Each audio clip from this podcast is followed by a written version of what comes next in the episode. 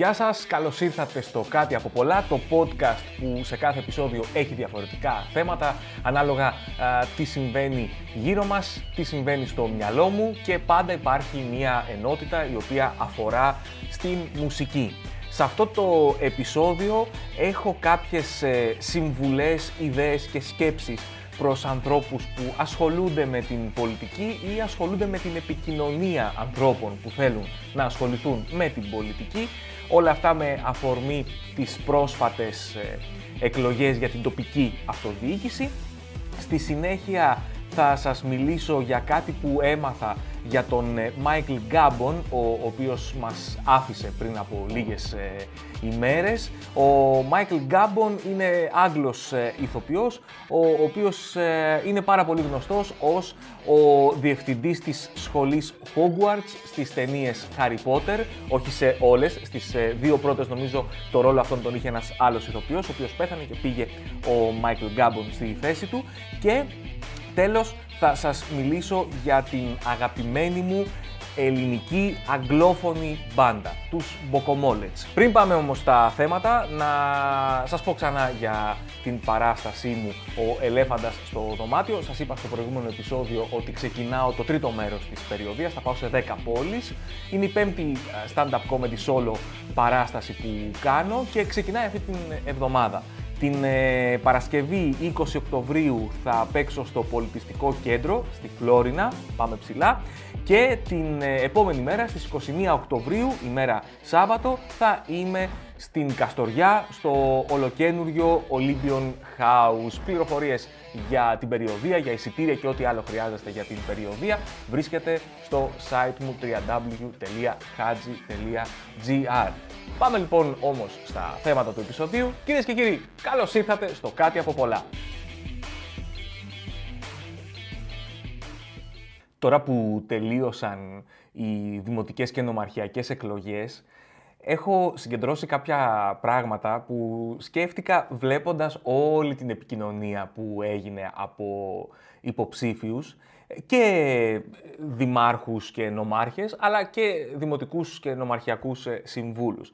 Πριν πάω σε αυτό όμως, θέλω να πω ότι πραγματικά τα τελευταία χρόνια μου κάνει πολύ μεγάλη εντύπωση, γιατί ζούμε στην εποχή της εικόνας, της επικοινωνίας. Η επικοινωνία είναι επιστήμη. Και ακόμα βλέπεις σε υψηλό πολιτικό επίπεδο να γίνονται κινήσεις που λες ρε φίλε αλήθεια τώρα το έκανες αυτό. Πολύ σημαντικό βέβαια να πω ότι ό,τι θα αναφέρω στη συνέχεια δεν αφορά σε ένα κόμμα ή μια παράταξη. Όλα αυτά παιδιά τα τελευταία 30 χρόνια που παρακολουθώ εγώ τα τεκτενόμενα της επικαιρότητας και της πολιτικής με έμφαση την τελευταία 20 ετία τα έχω δει ξανά και ξανά από όλα τα κόμματα, από όλες τις παρατάξεις, από διαφορετικά είδη υποψηφίων και πολιτικών. Τα έχουν κάνει όλοι. Είναι λες και τους δίνουν ένα μυστικό manual. Ε, έχω σημειώσει τα εξής. Ας πούμε, γενικά, μην αλλάζετε ρούχα η πολιτική όταν πάτε κάπου που έχει συμβεί μια καταστροφή. Εντάξει, κανείς δεν θα πιστέψει ότι πριν μπεις μέσα στο χώρο που συνέβη η καταστροφή, σου είπε κάποιος, ε, κύριε Υπουργέ, ε, είναι επικίνδυνο να μπείτε με το κοστούμι σας εκεί. Βάλτε αυτή τη στολή πυροσβέστη. Εκτός αν συνοδεύτηκε από τη φράση Κύριε Υπουργέ, είναι κρίμα να μπείτε με το κοστούμι σας εκεί. Θα το χαλάσουν τα αποκαίδια. Βάλτε αυτή τη στολή πυροσβέστη. Έχω δει τύπο να πηγαίνει καλεσμένος με μπουφάν εκτάκτου ανάγκης. Δεν ξέρω πώς λέγονται αυτά τα οποία έχουν κάποια σήμανση επάνω. Και λες, ρε φίλε, είσαι μέσα σε ένα στούντιο. Πες, ήρθα από εκεί. Δεν υπάρχει λόγος να αλλάζεις αμφίεση. Δεν θα το εκτιμήσουμε. Εν πάση περιπτώσει, δεν έχει αποτραπεί καμία καταστροφή, είτε φυσική είτε οποιαδήποτε άλλη, επειδή πήγε κάποιος από την πολιτική ηγεσία, από την κυβέρνηση και έκανε κάτι. Δηλαδή δεν έχει βγει δελτίο τύπου από ΕΜΑΚ ή από πυροσβεστική ή από άλλο σώμα ασφαλείας που να λέει ότι εκεί που πιστεύαμε ότι έχουμε χάσει το παιχνίδι, εκεί που νιώθαμε ότι όλα πάνε κατά διαόλου και έχει χαθεί κάθε ελπίδα, εκεί που νομίζαμε ότι η φωτιά θα καταπιεί το δάσος, ήρθε ο υφυπουργός με ένα νεροπίστολο. Και φορούσε κοστούμι. Όχι, εκεί είναι το κλειδί. Δεν φορούσε κοστούμι, είχε βάλει στολή εργασίας. Οπότε, κάντε τη δουλειά θεσμικά, με πρόληψη, με με με, και δεν χρειάζεται να αλλάζεις ρούχα. Επίσης, κάτι άλλο. Γενικά, όταν πρέπει να γίνουν κάποιες δηλώσεις μετά από ένα δύσκολο τριήμερο, τετραήμερο, δεκαήμερο, δεν έχεις κανένα λόγο να αφήσεις γένεια τριών ημερών. Εντάξει. Δηλαδή, δεν έχει φτάσει ποτέ ένας ψηφοφόρος στην κάλπη και να πει: Κοίτα να δεις, το πράγμα δεν πήγε καλά, αλλά επειδή υποψιάζομαι ότι φταίει η πολιτική ηγεσία, το έψαξα. Δεν φταίει. Όταν κάναν δηλώσεις μετά από όλα αυτά που συνέβαιναν, ρε, εσύ ήταν όλοι αξίριστοι. Αποκλείται να φταίνουν αυτοί. Είναι πολύ κάρφωμα. Όταν γίνεται κάτι να σκάς μύτη για δηλώσεις με γένεια τριών ημερών, ε, δεν μας βγάζει από το μυαλό έτσι ότι μπορεί κάποιος βοηθός να σου πει: Κύριε Υπουργέ, έχει γίνει χαμός, έχει πιάσει φωτιά, εκεί γίνεται εκείνο, γίνεται τούτο, γίνεται τ' άλλο. Πρέπει να κάνετε δηλώσεις και εσύ να πεις: Όχι, ρε γάμο, το και μόλις ξυρίστηκα. Δηλαδή, αυτό καμιά φορά που λέμε πού είναι εξαφανισμένη η πολιτική ηγεσία, ε, ξέρω εγώ, περιμένει να μακρύνουν τα γένια. Τέλος, καλό είναι να έχετε υπόψη ότι όταν ποστάρετε κάτι στα social media, γενικά όταν γράφετε κάτι, υπάρχει παιδιά το screenshot. Δηλαδή, αν πεις, Εγώ δεν το έγραψα ποτέ αυτό, κάποιος το έχει κάνει screenshot και σου λέει, Το έχεις ή δεν το έχεις; Και μετά, βέβαια, εκεί παίζει η άλλη δικαιολογία.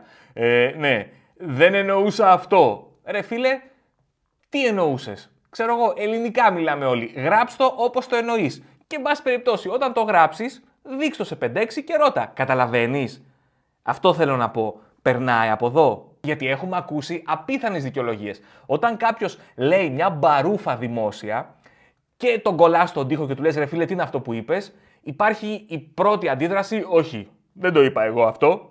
Όταν του πεις, να, το είπες, έχω screenshot, η δεύτερη αντίδραση είναι, α, το είπα, αλλά δεν εννοούσα αυτό. Η τρίτη φάση είναι, πες μας τι εννοούσες. Και σου λέει το ίδιο. Τέλος πάντων όμως, να φύγουμε από αυτό το κομμάτι και να πάμε λίγο στα των δημοτικών εκλογών. Α, λοιπόν, θέλω να πω το εξής. Παιδιά, οι υποψήφοι δημοτικοί σύμβουλοι. Νομίζω δεν έχει κανένα νόημα να βγάζετε φυλάδια, κάρτες, γενικά να μοιράζετε έντυπο υλικό. Δεν ξέρω ποιος τα βλέπει όλα αυτά. Το θέμα είναι ότι μαζεύονται τόσα πολλά. Τόσα πολλά. Δηλαδή, βλέπαμε τα ψηφοδέλτια. Ήταν σεντόνια, έτσι. Δηλαδή, αυτό δεν ήταν ψηφοδέλτιο. Είναι κάτι που το τυλίγεις, το παίρνεις το καλοκαίρι στην παραλία, και διαβάζεις να περνάει η ώρα σου. Αν το παιδί πηγαίνει πρώτη Δευτέρα Δημοτικού, το βάζεις να κάνει ανάγνωση. Ονόματα είναι, δύσκολα ονόματα κάποια. Αλλά γενικά επειδή πήγαινα σε καφετέρειε και έβλεπα φυλάδια από άπειρους υποψήφιους, από όλες τις παρατάξεις. Είχε πάγκους που ήταν, παιδιά, ένα τεράστιο σημείο μέσα στο μαγαζί που πρέπει να είχε καμιά εξινταριά διαφορετικά φυλάδια. Ε, δεν τα προσέχεις εκεί. Δηλαδή, δεν πρόκειται να πεις κάτσε να δω ποιος είναι, τι είναι, τι είναι, να διαβάσεις 60 φυλάδια. Απλά διαλέγεις με βάση τη γραμματοσυρά, το background, τη φωτογραφία. Λες, Α, ωραία στήχηση έχει αυτός ο υποψήφιος με το λογότυπο. Πολύ καλός θα είναι. Κάτι άλλο που παρατήρησα πλέον γίνεται πάρα πολύ έντονα είναι ότι ο κάθε υποψήφιος βάζει το ονοματεπώνυμό του και σε παρένθεση βάζει το όνομά του όπως τον φωνάζουν. Δηλαδή, ρε παιδί μου, άλλος λέγεται, ξέρω εγώ, Ευάγγελος Χατζη Παπαγιοργακόπουλο Κωνσταντινογιακού. Και βάζει σε παρένθεση Βαγγέλης. Έλα, ρε φίλε. Δηλαδή, θα δω τη φωτογραφία σου. Θα δω το όνομα, το επώνυμο και θα πω, κοίταξε τώρα, αυτός μοιάζει με το Βαγγέλη, τον λένε και Ευάγγελο, έχει και το ίδιο επώνυμο με το Βαγγέλη, αλλά γιατί δεν γράφει Βαγγέλης; Μήπως είναι άλλος, μήπως είναι κάποιος που μιμείται το Βαγγέλη, μήπως εκμεταλλεύεται όλη τη φήμη του Βαγγέλη για να εκλεγεί στη θέση του; Άραγε είναι το πραγματικό του όνομα το Ευάγγελος. Δηλαδή πραγματικά πόσο να μπερδευτώ; Γιατί κατά βάση τους υποψήφιους δημοτικούς συμβούλους και υποψήφιους νομαρχιακούς συμβούλους οι άνθρωποι που τους ψηφίζουν είναι άνθρωποι που τους γνωρίζουν προσωπικά. Οπότε δεν τίθεται περιθώριο αμφισβήτησης. Να σας πω ότι θα ήταν πιο χρήσιμο. Αντί για το όνομα, έτσι πώ σα φωνάζουν, να βάλετε το παρατσούκλι, το nickname. Δηλαδή, λέγεσαι Ισίδωρος Παπαδοματθεακαλαμπάκη, βάλε σε παρένθεση τυροπιτάκιας. Aqua Bro, Rilken. Όλα αυτά παρεμπιπτόντως είναι πραγματικά παρατσούκλια γνωστών μου. Τώρα, μπορεί κάποιος να μπει στη διαδικασία να διαβάσει όντως το κείμενο που έχει το φυλάδιο του κάθε υποψήφιου. Εκεί χρειάζεται να είστε προσεκτικοί σε αυτά που γράφετε. Δηλαδή, υπάρχουν λεπτομέρειες που προσπαθούν να πούν κάτι, αλλά στην ανάγνωση εγώ αντιλαμβάνομαι κάτι άλλο. Για παράδειγμα, υπάρχει υποψήφιος ο οποίος έγραψε «Είμαι αυτός, δουλεύω εκεί, γεννήθηκα εδώ, αγαπάω τον τόπο μου και είμαι πατέρας πέντε παιδιών». Εκεί λες respect, όπα, πέντε παιδιά, μπράβο, φίλε, Οκ, δεν έχω λόγια να πω, αλλά ως υποψήφιος θα σε αξιολογήσω διαφορετικά. Όταν λέει ο άλλος ότι έχει πέντε παιδιά, το πρώτο πράγμα που θα σκεφτώ είναι. Πέντε παιδιά, συγγνώμη, πού θα του μείνει χρόνος να ασχοληθεί με την περιφέρεια; Εγώ με ένα και δεν προλαβαίνω να πάω να κάνω αυτά που θέλω εγώ. Αυτός με πέντε θα προλάβει να κάνει αυτά που θέλει συν την περιφέρεια. Οπότε να σας πω κάτι.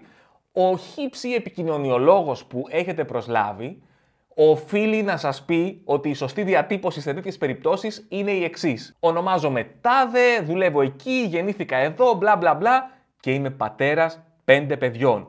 Κόμμα, οπότε ψάχνω λόγους να φεύγω μακριά από το σπίτι που μένουν αυτά τα πέντε παιδιά. Γιατί όσοι έχετε έστω και ένα παιδί, ξέρετε ότι είναι δύσκολο. Φανταστείτε με πέντε. Και σκέφτηκα ότι ο Δήμος ή η Περιφέρεια είναι η καλύτερη δικαιολογία για να λείπω από το σπίτι. Σας παρακαλώ λυτρώστε με. Και πάμε σε ένα άλλο κεφάλαιο της πολιτικής επικοινωνίας, το TikTok, το οποίο μπήκε στη ζωή μας τα τελευταία χρόνια και φυσικά οι πολιτικοί το ανακάλυψαν και προσπαθούν να το εκμεταλλευτούν. Δεν θα πω ονόματα, αλλά πραγματικά τα δύο πιο θλιβερά βίντεο στο TikTok που είδα είναι ένα βίντεο υποψήφιου, ο οποίος έχει κάνει μπροστά σε ε, θάλασσα, πρέπει να είναι κάτι τέτοιο, ε, ένα, ένα λογίδριο που εξηγεί τι θέλει να κάνει, αλλά παιδιά φυσάει τόσο πολύ που δεν ακούς τι λέει. Αυτός ο τύπος δηλαδή όχι απλά τράβηξε το βίντεο, μέσα σε πέντε μποφόρ, δηλαδή τουλάχιστον πέντε μποφόρ, δεν ακούς τι λέει. Λέει λοιπόν εδώ, θέλουμε να... Δηλαδή, ακούς το βίντεο και θες να, να βάλεις ζακέτα. Τόσο πολύ αέρα έχει. Δεν φτάνει που το τραβήξαν λοιπόν σε τέτοιες συνθήκες. Δεν το έδαν πριν το ανεβάσουν. Ή δεν ξέραν πώς μπαίνει ο ήχος στο TikTok. Πώς ανοίγει αυτό. Το δεύτερο είναι μια σειρά βίντεο που είναι ένας τύπος ο οποίος έχει διατελέσει και υπουργός και έχει μια σειρά λοιπόν από βίντεο που λέει επειδή νομίζετε ότι οι πολιτικοί δεν ακούμε το λαό, να σας πω ότι ε, μια μέρα ένας πολίτης μου είπε γιατί δεν κάνεις αυτό και το έκανα. Μια άλλη μέρα ένας άλλος πολίτης μου είπε γιατί δεν κάνεις αυτό και το έκανα. Και λες, ωραία, να σου πω κάτι. Εσύ γιατί κατεβαίνεις υποψήφιος; Φέρε αυτούς τους δύο να κατέβουν, αφού φαίνεται έχουν καλές ιδέες. Καταλαβαίνω όμως ότι το TikTok είναι ένα σημαντικό εργαλείο διείσδυσης, ειδικά σε νεαρότερες ηλικίες, αλλά τουλάχιστον ρε παιδιά, κάντε το σωστά. Είσαι πολιτικός, είσαι υποψήφιος, μπες μέσα στο μέσο, οκ, ναι, αλλά προσαρμόσου στο μέσο χωρίς να χάνεις την ταυτότητά σου. Μην προσπαθεί να το παίξεις. Εγώ είμαι νέος, το έχω το μέσο. Κάνε πράγματα που ταιριάζουν στο μέσο, αλλά εκφράζουν και τη θέση σου. Και κατ' επέκταση και σένα. Δηλαδή, ρε παιδί μου, κάνε lip sync, αλλά με λόγους παλαιών πολιτικών. Βάλε Κωνσταντίνο Καραμαγλή, Ελευθέριο Βενιζέλο, Ανδρέα Παπανδρέου. Μια χαρά, θα κάτσω να το δω αυτό το βίντεο. Κάνε βίντεο του στυλ. 5 λάθη που κάνεις όταν πας στην εφορία. Λάθος πρώτο. 3 νόμοι που βόλεψαν τα παιδιά του κουμπάρου μου. Get ready with me για ψηφοφορία στη Βουλή. Μόλις μου ήρθε αυτό το καταπληκτικό σακάκι, κάνουμε haul, η haul, η hul, πέντε νέα νομοσχέδια που μόλις παρέλαβα. Giveaway με συλλεκτικά ψηφοδέλτια από το 2004. Τέτοια πράγματα κάνετε. Να, ορίστε. Εγώ τι έκανα τώρα. Λίγο ασχολήθηκα, τσουπ, πέντε ιδεούλες, τις έβγαλα. Σκέψου τώρα να βάλεις και το επιτελείο σου.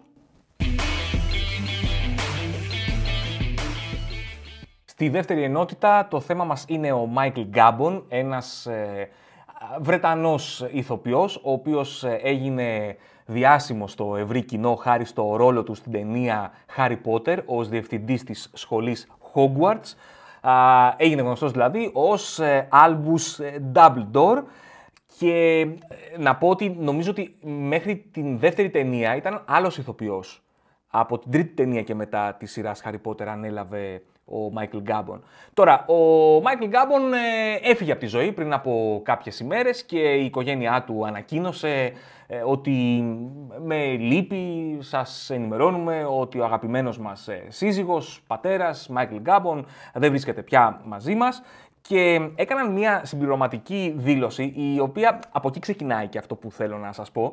Ε, ανέφερε ε, η οικογένειά του ότι παραμείναμε δεμένη οικογένεια, παρά το γεγονός ότι είχε και μια δεύτερη οικογένεια.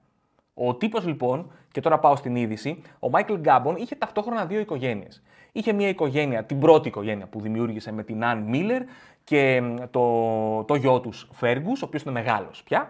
Και το 2000 ξεκίνησε μία σχέση με την Φιλίπα Χάρτ, η οποία ήταν σκηνογράφος σε μία ταινία που πρωταγωνιστούσε ο τύπος και ε, έκαναν μαζί μια δεύτερη οικογένεια και δύο γιους. Αυτό όμως δεν ήταν κρυφό από καμία από τις δύο οικογένειες, ούτε από τον κόσμο. Το ξέραν όλοι. Ο τύπος το είχε ανακοινώσει. Είχε πει, παιδιά, η πρώτη μου οικογένεια, η δεύτερη οικογένεια. Γιατί από ό,τι καταλαβαίνουμε, ο Μάικλ Γκάμπον ήταν πολύ της οικογένειας. Αγαπούσε την οικογένεια και αποφάσισε ότι μία δεν του φτάνει. Σου λέει: Μ' αρέσει πάρα πολύ η οικογένεια. Θέλω και δεύτερη οικογένεια. Δηλαδή δεν είναι ότι δεν με καλύπτει η πρώτη, αλλά θέλω να κάνω συλλογή από οικογένειες. Μ' αρέσει. Δηλαδή, αν προλάβαινε, άνετα και τρίτη. Και προσέξτε, είναι πολύ σημαντικό να πούμε ότι τις κράτησε τις δύο οικογένειες. Όχι σαν μερικούς μερικούς που ναι, μεν κάνουν δύο οικογένειες, αλλά πώς; Κάνουν την πρώτη, διαλύεται και μετά πάνε και κάνουν μια δεύτερη. Όχι, φίλε. Εδώ ο τύπος έκανε δύο και τις κράτησε και τις δύο. Και πριν τον κατακρίνετε, να σας πω πολύ απλά. Σκεφτείτε κάτι που σας αρέσει και μετά αναρωτηθείτε. Εάν μου δώσουν παραπάνω από αυτό που μου αρέσει, δεν το θέλω, το θέλω. Εννοείται ότι τα πράγματα δεν ήταν ρόδινα στην αρχή με τη γυναίκα του. Προφανώς υπήρξε ένα conflict όταν της ανακοίνωσε ότι ξέρεις κάτι, υπάρχει στη ζωή μου και μια δεύτερη γυναίκα και την αγαπάω και θέλω να κάνω μαζί της και παιδιά, αλλά δεν θέλω να φύγω από το σπίτι ακριβώς ε, και να σας αφήσω. Θέλω να έχω και αυτό το σπίτι, θέλω να έχω και εκείνο το σπίτι και τέλος πάντων έφτιαξε στο τέλος δύο σπίτια. Η πρώτη του γυναίκα αντέδρασε, αλλά στο τέλος είπε: Εντάξει, ρε φίλε, εδώ κάναμε μια οικογένεια. Θες και μια δεύτερη, πήγαινε ζήστη. Αλλά θα έρχεσαι και εδώ. Έχει υποχρεώσει, κύριε. Οπότε για αρκετά χρόνια ο Μάικλ Γκάμπον μοιραζόταν το χρόνο του ανάμεσα σε δύο σπίτια. Ένα στο Gravesend και ένα στο δυτικό Λονδίνο. Εμένα δεν μου το βγάζει από το μυαλό ότι η σύζυγός του προφανώς και σκέφτηκε ότι κοίτα, μπορώ να φύγω και να είμαστε στα μαχαίρια ή μπορώ να μείνω εδώ και να τον βλέπω να ταλαιπωριέται τώρα ξανά με μωρά. Γιατί ο γιος τους είχε μεγαλώσει, είχε φύγει, είχε κάνει τη ζωή του. Τα μικρά είναι μικρά. Δηλαδή θα είχε πολύ πλάκα να τον βλέπει ξανά, να πηγαίνει στο πρώτο σπίτι και να λέει Πά, πώς και δεν πήγες στο άλλο το σπίτι. Ε, βγάζουν δόντια τα μωρά και δεν, δεν μπορώ. Δηλαδή ουρλιάζουν όλη τη μέρα. Δεν μπορώ να κοιμηθώ το βράδυ και έχω γύρισμα αύριο. Δεν, δεν ησυχάζουν, δεν ησυχάζουν. Πω, τα είχα ξεχάσει αυτά, τα είχα ξεχάσει. Αλλά ήταν πολύ εντάξει, λέει, απέναντι και στις δύο οικογένειες. Δηλαδή, χριστουγεννιάτικο τραπέζι και με τις δύο οικογένειες. Πήγαινε λίγο νωρίτερα στο πρώτο και λίγο αργότερα στο δεύτερο. Υποθέτω ότι στο πρώτο έτρωγε γέμιση μόνο και στο δεύτερο γαλοπούλα μόνο. Πως πόσο να φάει. Και σίγουρα εκεί που θα τα βρει και μπαστούνια θα ήταν στο θέμα της διαπαιδαγώγησης. Γιατί ανάμεσα στο πρώτο του γιο και τους δύο επόμενους μεσολάβησαν πολλά χρόνια. Άλλαξε ολόκληρη προσέγγιση στο θέμα διαπαιδαγώγηση. Δηλαδή θα είχε κάποιο θεματάκι με τα μικρά τα παιδιά, θα του έλεγε η γυναίκα του η δεύτερη ότι ξέρεις κάτι. Ε, έκαναν αυτό τα παιδιά και δεν ήταν σωστό. Ε, πρέπει να δούμε πώς θα το χειριστούμε. Κοίτα να δεις, εμείς εκείνα τα χρόνια τα μαλώναμε και τα βάζαμε τιμωρία. Ναι, αυτό δεν το κάνουμε πια. Τους εξηγούμε τώρα. Ναι, αλλά δεν προλαβαίνω. Έχω γύρισμα και πρέπει να περάσω πρώτα από το άλλο το σπίτι για να πάω τα ψώνια. Ναι, όχι, πρέπει να τους εξηγήσεις. Συγγνώμη, αλλά δεν μπορείς να φύγεις εάν δεν τους εξηγήσεις και αν δεν καταλάβουν το λάθος τους. Ναι, αλλά δεν θα προλάβω εγώ να το κάνουμε όπως τότε που είναι πιο γρήγορα. Εμείς το κάναμε τότε και καθαρίζαμε. Εντάξει, είχαν κάποια τραύματα τα παιδιά, αλλά δεν μας αφορούσαν εμάς γιατί όταν μεγαλώνανε φεύγαν από το σπίτι και ζούσαν με τα τραύματά τους. Εμείς είχαμε κάνει τη δουλειά μας. Ναι, αυτό απεδείχθη λάθος. Ναι, λάθος, παιδί μου, λάθος δεν είναι αυτό που το πληρώνεις. Κα, Καταλάβει, δηλαδή, άμα δεν το πληρώσεις, μήπως δεν είναι λάθος ή είναι στα χαρτιά. Ε, όχι, αισθάνομαι ότι δεν συνεννοούμαστε. Δεν φεύγεις από το σπίτι αν δεν εξηγήσεις τα παιδιά. Γιατί σίγουρα ένα τίμημα, εντάξει, το να έχεις δύο σπίτια το έχει. Και υπάρχουν μαρτυρίες φίλων του οι οποίοι μιλούσαν για αυτό το θέμα, γιατί ούτε ο ίδιος το έκρυψε ποτέ, ούτε προσπάθησε να το θάψει κάτω από το χαλάκι, γιατί καταλάβαινε μάλλον ότι αν προσπαθήσει να το αποκρύψει, ε, θα βγει σκανδαλώδες. Οπότε θα ασχοληθούν εφημερίδες, ενώ το είπε και καθάρισε, δεν, δεν είχε κανένα θέμα. Οπότε έλεγαν φίλοι του ότι εντάξει, υπήρχαν διαστήματα που ήταν μέσα στο άγχος. Ε, και λες πώς να μην είναι, ρε φίλε, αφού από το ένα σπίτι πρέπει να πηγαίνει στο άλλο. Και προσέξτε, τίποτα δεν είναι τυχαίο. Γιατί τα χόμπι του τύπου, ξέρετε ποια ήτανε, συλλογή γρήγορων αυτοκινήτων και συλλογή ρολογιών. Αποκωδικοποιήστε το. Γρήγορα αυτοκίνητα γιατί πρέπει να πηγαίνει από το ένα σπίτι στο άλλο. Ρολόι γιατί πρέπει να είναι και στην ώρα του. Αυτές οι συλλογές περιγράφουν πολύ καλά τον Μάικλ Γκάμπον.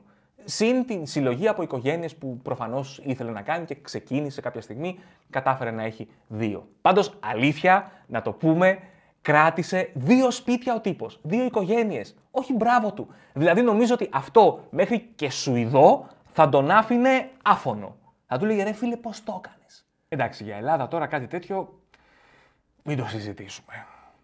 να το πεις και επίσημα, 15 χρόνια θα ασχολούνται μόνο με αυτό.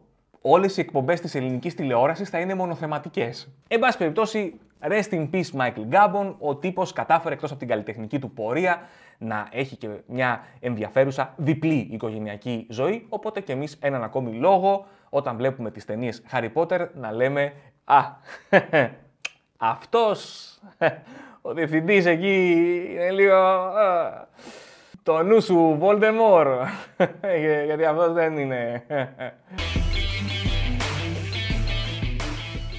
Ενότητα τρίτη, εδώ μιλάμε για μουσική και το θέμα του σημερινού επεισοδίου είναι το αγαπημένο μου ελληνικό αγγλόφωνο συγκρότημα, οι Μποκομόλετς. Πρώτα απ' όλα, τη δεκαετία του 90 και λίγο πριν και λίγο μετά έχουν περάσει από την ελληνική σκηνή ε, αξιόλογες αγγλόφωνες ε, μπάντες. Κάποια από τα αγαπημένα μου ονόματα αναφέρω είναι η Make Believe, η Echo Tattoo, η Deus Ex Machina, Honey Dive, Last Drive, η Raining Pleasure φυσικά, η Film λίγο αργότερα. Αν πάω πιο πίσω, οι Σόκρατες. Θέλω να πω ότι γενικότερα η αγγλόφωνη ροκ στην Ελλάδα από ελληνικά σχήματα ευτύχησε παιδιά. Έχουμε γκρουπάρες. Οι Μποκομόλετς όμως είναι το αγαπημένο μου συγκρότημα. Πρώτα απ' όλα να δώσω κάποια βιογραφικά στοιχεία του συγκροτήματος όπως τα βρήκα στο ίντερνετ αλλά και από όσα γνωρίζω και θυμάμαι γιατί είναι μια εποχή που την έζησα. Είναι ένα συγκρότημα οι Μποκομόλετς από την Αθήνα. Συναντήθηκαν τα μέλη του το 1991 στο Πολυτεχνείο. Να πω τώρα να κάνω μια παρένθεση, να πω το όνομα ε, γιατί ε, μπορεί να σας κάνει εντύπωση το όνομα Μποκομόλετς. Το όνομά τους είναι μια παραγραφή του ονόματος του Ουκρανού φυσιολόγου Αλεξάνδερ Μποκομόλετς και αυτός είναι ένας τύπος ο οποίος τη δεκαετία του 40 ισχυρίστηκε ότι έφτιαξε ένα ελιξίριο που παρατείνει τη ζωή μέχρι και τα 140 χρόνια. Δηλαδή σου λέει πιες αυτό και θα ζήσεις 140 χρόνια.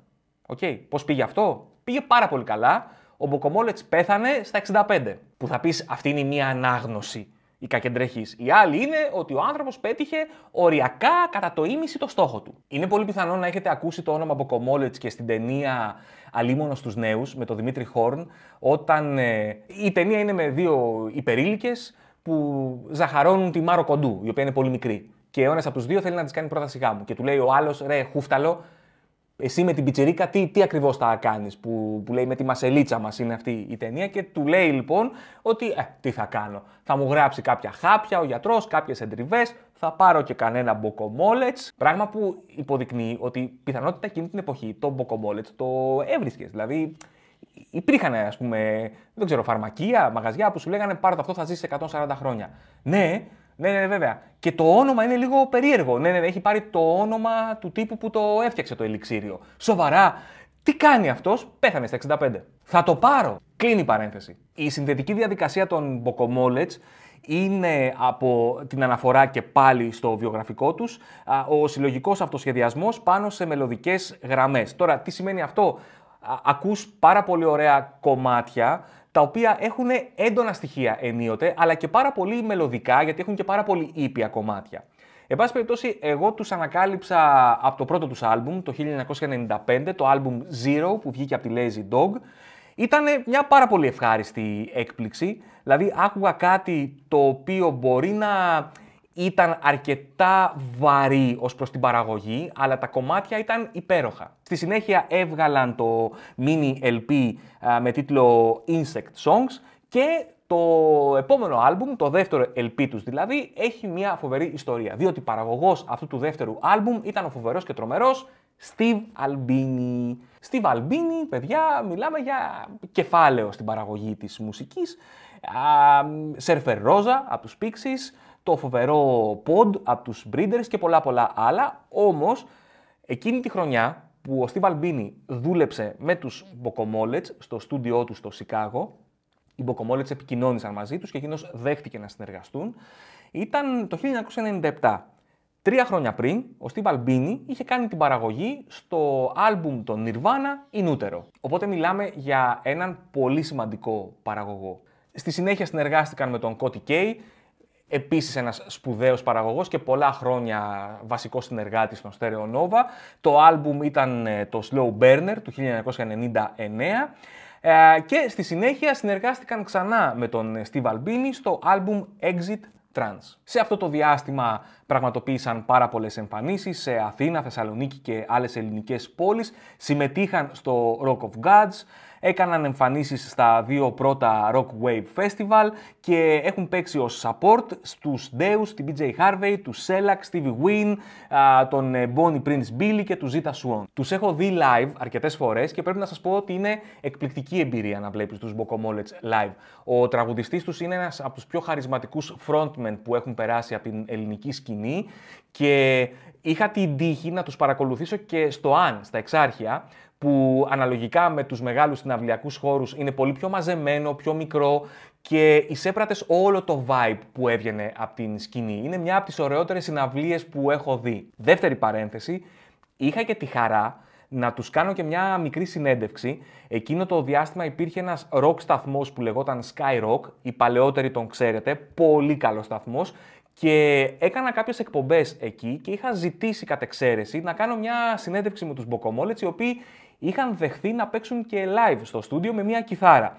Και είναι από τα πολύ ωραία έτσι, σημεία και στιγμές εκείνης της ε, περίοδου. Τώρα, από εκεί και πέρα, ήρθε μια περίοδος ηρεμίας και οριακά απραξίας για τους ε, Μποκομόλετς, οι οποίοι όμως την έσπασαν για να επιστρέψουν ε, το 2008 και να μπουν στο στούντιο το 2009 για να ετοιμάσουν τα επόμενα τραγούδια τους. Τα επόμενα τραγούδια ήρθαν το 2012, ήταν το άλμπουμ Mass Vulture, εκπληκτικό, εκπληκτικό. Δεν είχα πάρει καν είδηση ότι είναι στο στούντιο και ηχογραφούν και απλά μία μέρα διαβάζω ότι βγήκε το καινούριο άλμπουμ των Bocomolets και το τελευταίο άλμπουμ βγήκε το 2019 με τίτλο Bright New Darkness, mini LP, εξίσου αξιόλογο.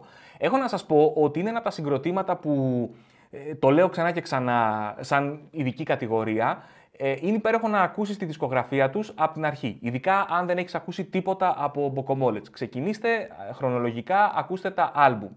Θα δείτε δύο πράγματα. Ένα, την εκπληκτική εξέλιξη και οριμότητα και στον ήχο και στη σύνθεση. Και το δεύτερο, ένα φοβερά υψηλό πλαφόν στην ποιότητα των τραγουδιών. Αλλά εάν θέλετε να πάτε πιο στοχευμένα, δηλαδή να κάνετε αυτό το τεστ, δηλαδή ρε φίλε να ακούσω λίγο πρώτα και να πω μετά αν θέλω να ακούσω όλη τη δισκογραφία, δεκτό, η δική μου πρόταση είναι να ακούσετε δύο άλμπουμ. Το Jet Lag πρώτα και το Mass Vulture 2. Είμαι βέβαιος ότι μετά θα είστε έτοιμοι και γεμάτοι όρεξη να ακούσετε όλη τη δισκογραφία των ε, Bocomolets. Και εννοείται, αν ποτέ έχετε τη δυνατότητα να τους δείτε live, απλά κάντε το. Και κάπως έτσι φτάνουμε στο τέλος του επεισοδίου. Αυτό ήταν ένα ακόμη κάτι από πολλά. Εάν σας άρεσε, μην ξεχάσετε να κάνετε subscribe στο κανάλι, like, share, να διαδώσετε αυτό το podcast. Οποιαδήποτε προώθηση σαφώς βοηθάει. Είμαστε ακόμα στο 7ο επεισόδιο. Είναι αρχή όπως και να το δεις. Εάν μας ακούτε μέσω Spotify ή Apple ή Google Podcast, μπορείτε να κάνετε follow το κάτι από πολλά. Εγώ να σας ευχαριστήσω που ακούσατε ή είδατε το επεισόδιο. Να είστε καλά και θα τα πούμε στο επόμενο. Γεια σας.